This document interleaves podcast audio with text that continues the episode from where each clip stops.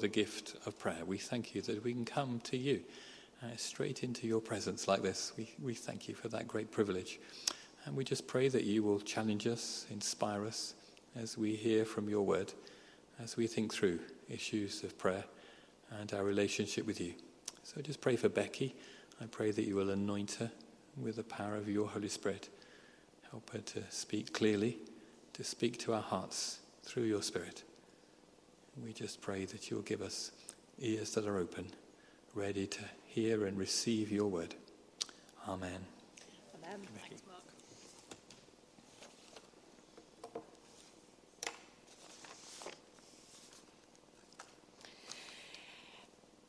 There are many words in church circles which might confuse people.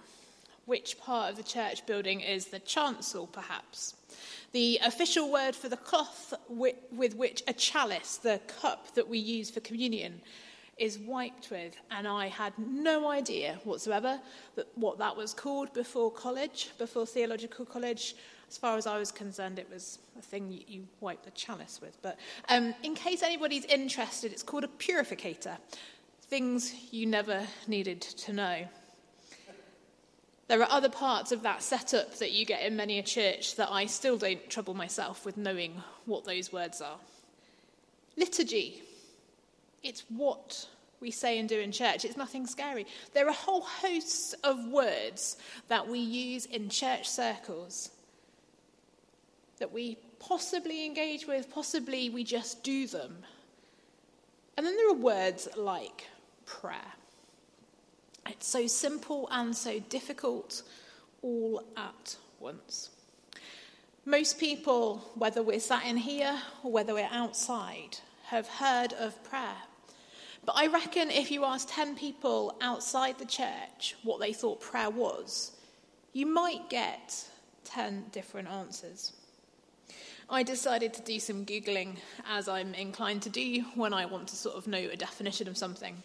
Don't judge me, these come from Wikipedia and Oxford Languages. But Wikipedia says prayer is an invocation or act that seeks to activate a rapport with an object of worship through deliberate communication. In the narrow sense, the term refers to an act of supplication or intercession directed towards a deity or a deified ancestor. Hmm, okay. We can get our heads around that. Oxford Languages says a solemn request for help or expression of thanks addressed to God or another deity. Yeah, that makes a bit more sense, perhaps. Or a religious service, especially a regular one at which people gather in order to pray together. Or an earnest hope or wish. That's a bit more fluffy, isn't it? Prayer. What do we think it is? What would we call it? What would we describe it as? It's also one of those words that I think can impart dread. How many times have you been asked, Oh, have you prayed about that if there's something going on? Or what's your prayer life like? Have you prayed enough? Well, we're talking about prayer tonight. But am I going to be asking those questions or flinging any form of accusations or expectations around? No. Because whether you've got a bit of it's not actually a bit of fairy liquid bottle, it doesn't work anymore, they're see through. But whether you've got a piece of plastic around your neck or not, prayer isn't necessarily straightforward. And yet, it can be. Because it's communicating with our loving Heavenly Father. It's important because it's about building relationship communicating and spending time with God. Jesus did it when he was on earth, fully human and fully God, and yet he still prayed. And so, if Jesus needed to take time out to pray, we definitely need to as well. Going back to if anybody has ever been asked, Have you prayed enough? I'm not really sure anybody can ever pray enough. Because in theory, we could spend 24 7 in communion with our Father God. And we can, But if we're going to be any use on this earthly kind of life as well, we can't spend all of that time one to one in prayer, doing nothing else, and not being able to function. It's both and. So we're going to use these, um, this passage from Luke to look at prayer in a bit more detail. And we're going to go through the passage, and I've got five headings that we're going to look at fairly briefly. Watch and learn. Then we have the example and the template given to us by the Lord's Prayer. Persistence. Asking, seeking, and knocking. And good gifts. When Jesus responds to the question of whether he'll teach his disciples to pray, he says, when you pray. Not if you pray, if you can be bothered, if you, if you feel like it, if you've got enough energy. And all of those are valid reasons why I think we sometimes don't, don't do it.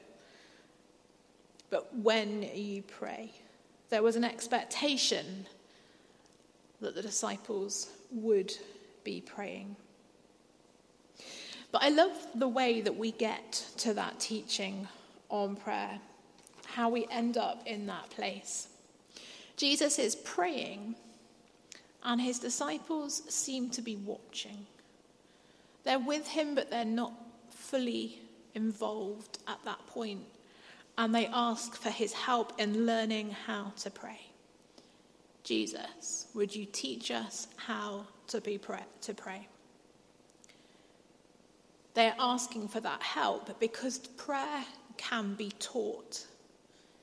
It can be caught. You can be in an atmosphere of prayer where you learn from one another. What somebody teaches, it, the hope is that somebody else learns. We've got at least two ex teachers in the congregation, and I'm assuming that that was their aim for lessons. If they walked into school with the expectation that they were neither going to teach any children anything and the children weren't going to learn anything, I'm pretty sure they would have packed their bags and scarpered way before. If somebody is teaching something, somebody else is learning. And if somebody else is learning something, they don't know it already. Kids don't go into school knowing everything that they're going to know aged 11 when they go in at age 4. They're also not just going to kind of absorb it by osmosis, just by going in the building and never speaking or engaging with anyone or anything. If it can be taught, it's not an automatic, innate, absorbed by osmosis without any effort. So it's normal that we expect that we need to learn to pray. And I think it's one of those things that as we go through our Christian journey, as we go through our journey of following Jesus, things look different at different times. It might look like this at this particular point in your life. And actually, then you might get here and think, actually, I'm learning more about how I connect with God, how I communicate with God. A two year old doesn't communicate with their loved ones in the same way that they well, you hope they don't, age 20 and aged 40. Because we develop and we grow and we learn in different ways of communicating. And as we learn things, we also have to practice them. I suspect many of you have learnt musical instruments. There's at least a handful of people I know, again, who have definitely learnt musical instruments over the years. And I'm very guilty of this, that I had a habit of going into lessons and then perhaps not doing as much practice in between as I should have done. But that's not how you get good at an instrument or anything else for that matter. Practice makes perfect, so it says, or at least it helps us get there. So Jesus teaches the disciples how to pray the Lord's Prayer, that example, that template that Jesus gave the disciples, but also we have been given to. Say this. He's given us a template to almost copy. If you're stuck with where to start with prayer, the Lord's Prayer is a good place to start because you don't have to think outside the box, you don't have to make anything complicated. Jesus gives us the words. And there's a few things that we glean from this, Father. Jesus is putting the relationship out there that those who are praying this prayer are talking to their heavenly Father. May your name be honored. The name of God is important. His name is to be honored, and our actions and the way we go about life is to reflect that. Your kingdom come. We could do a whole sermon series on that. Don't worry, I'm not going to try and fit it in just now. But we want to be part, if we're following Jesus, we are called to be part of God's kingdom. We're called to be part of encouraging God's kingdom to grow and to spread. It's up there with what we are asked and told to pray. Those things that we have about who God is, his character. And only then afterwards do we get to the asking for what we need. Give us our daily bread. It's not a once for all, give me what I need for the rest of my life so that I never need to have any contact with you whatsoever again, Father God. That's not what we're being told, it's not the example we're being given.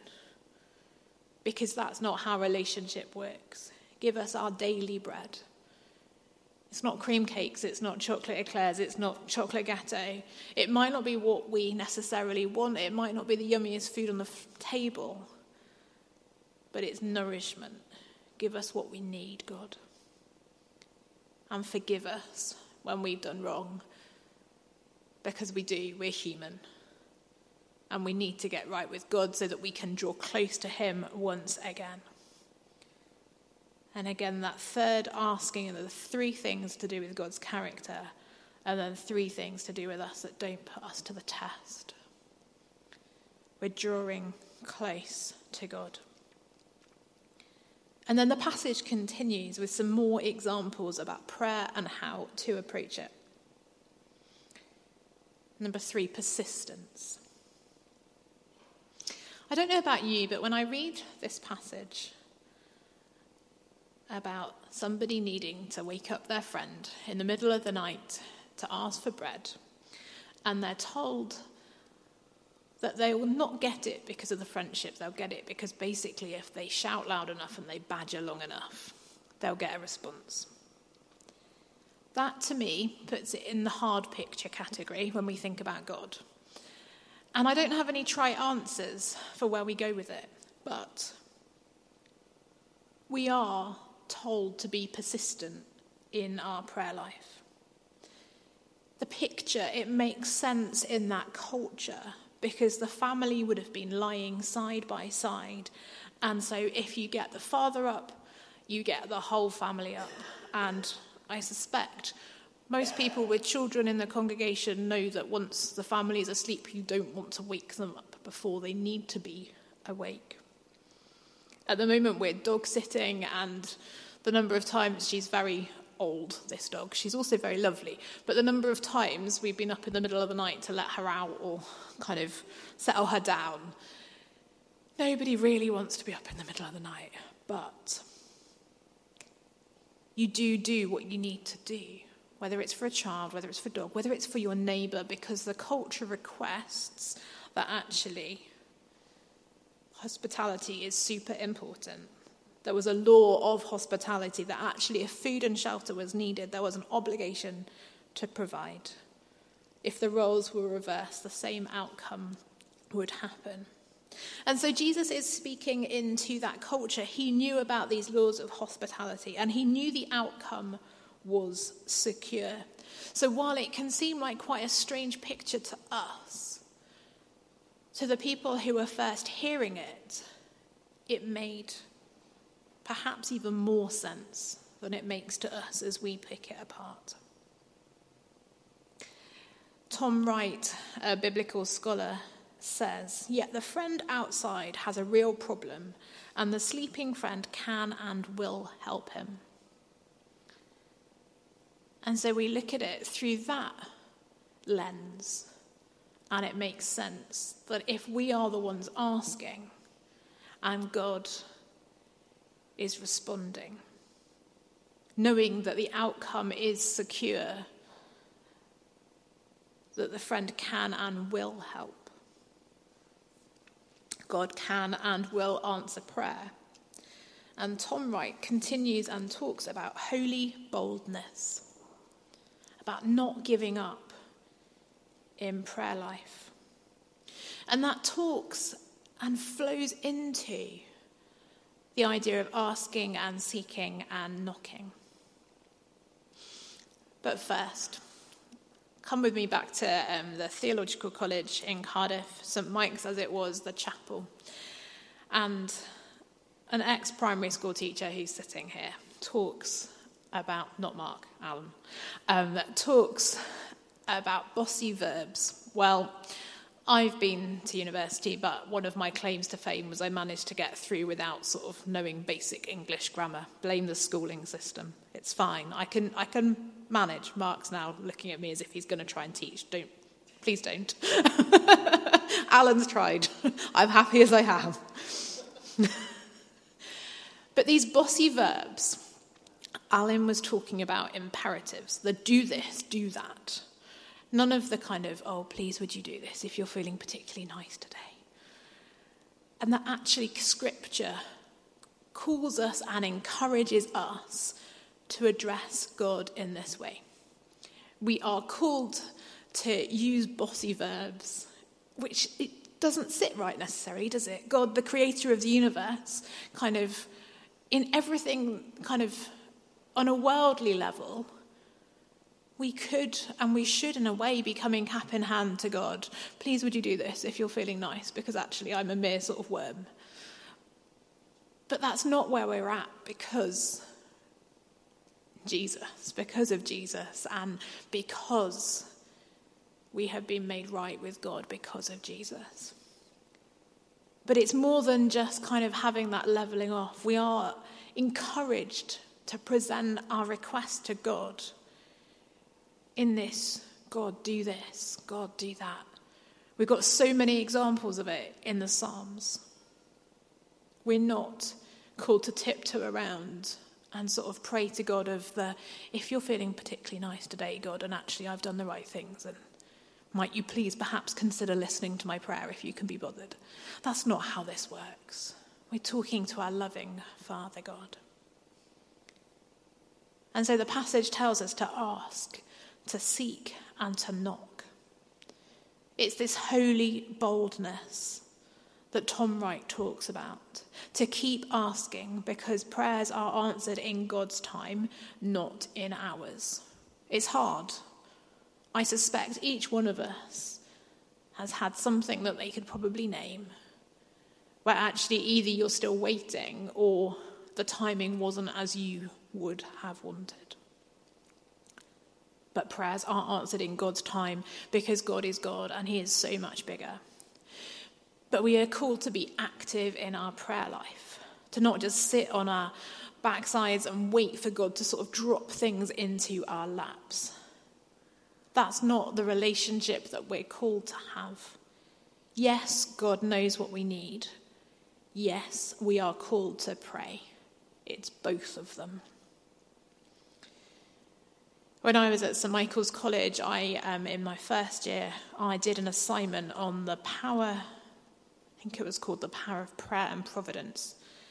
I think in all my four years of, well, five or six, if you think by the time I finished my master's academic study, it was probably the assignment that messed with my head the most.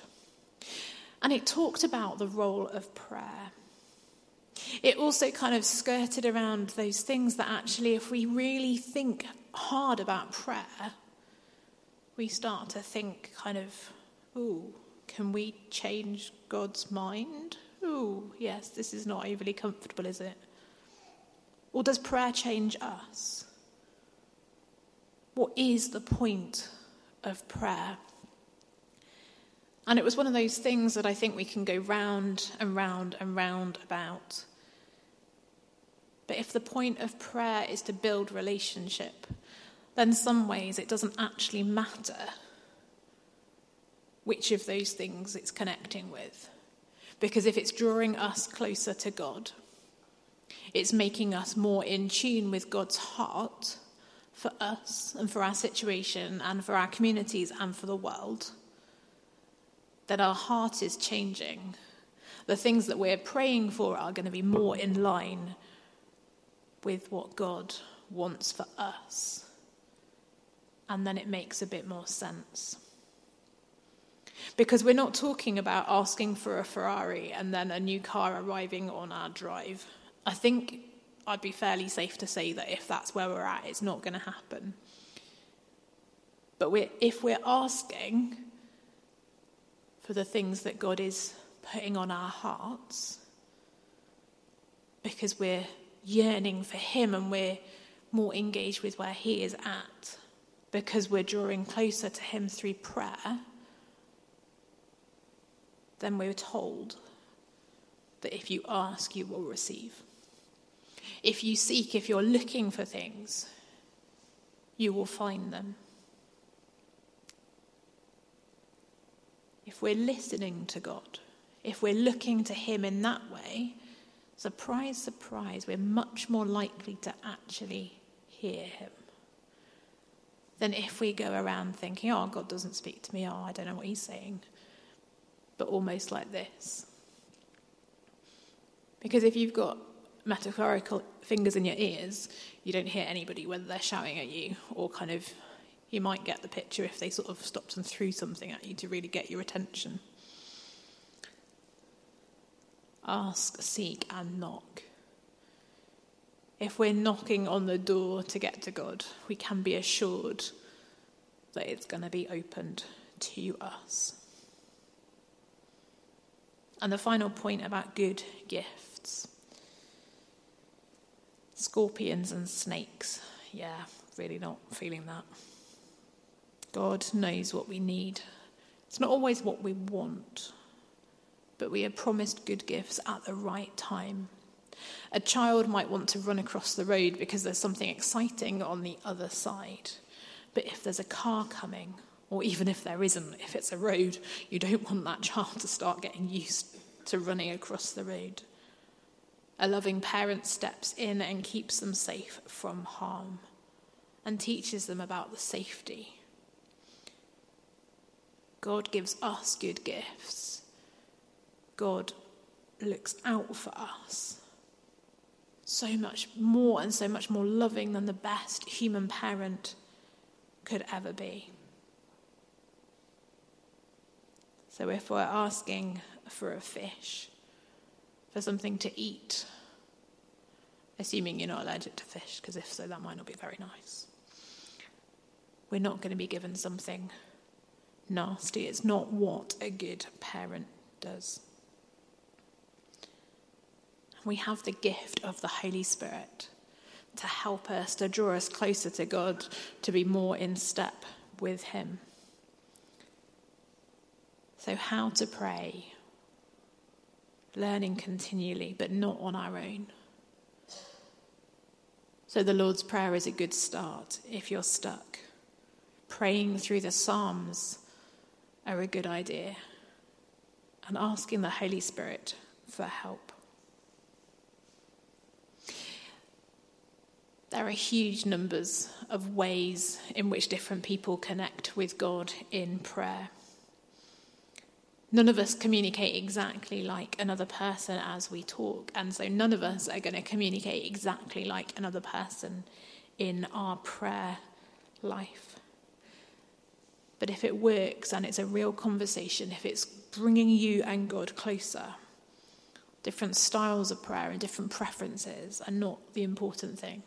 The important thing is that we communicate with Jesus. So, whether that's quietly or in groups, out loud, walking, being still, being creative, having silence, or any other way. It doesn't matter. The goal is to draw closer to God. If Jesus prayed, God in human form on earth, how much more do we need to? Pray as we can, not as we can't. The lyrics of God, I look to you, really stood out to me earlier. And I think it works thinking about our prayer life. So I'm just going to read those as a prayer as I finish. God, we look to you. When we're thinking about prayer, we don't need to be overwhelmed because you give us vision to see things like you do. So we look to you, asking that you would help us to communicate deeper and better with you. You give us wisdom and you would show us what to do to draw closer to you each and every day. Amen.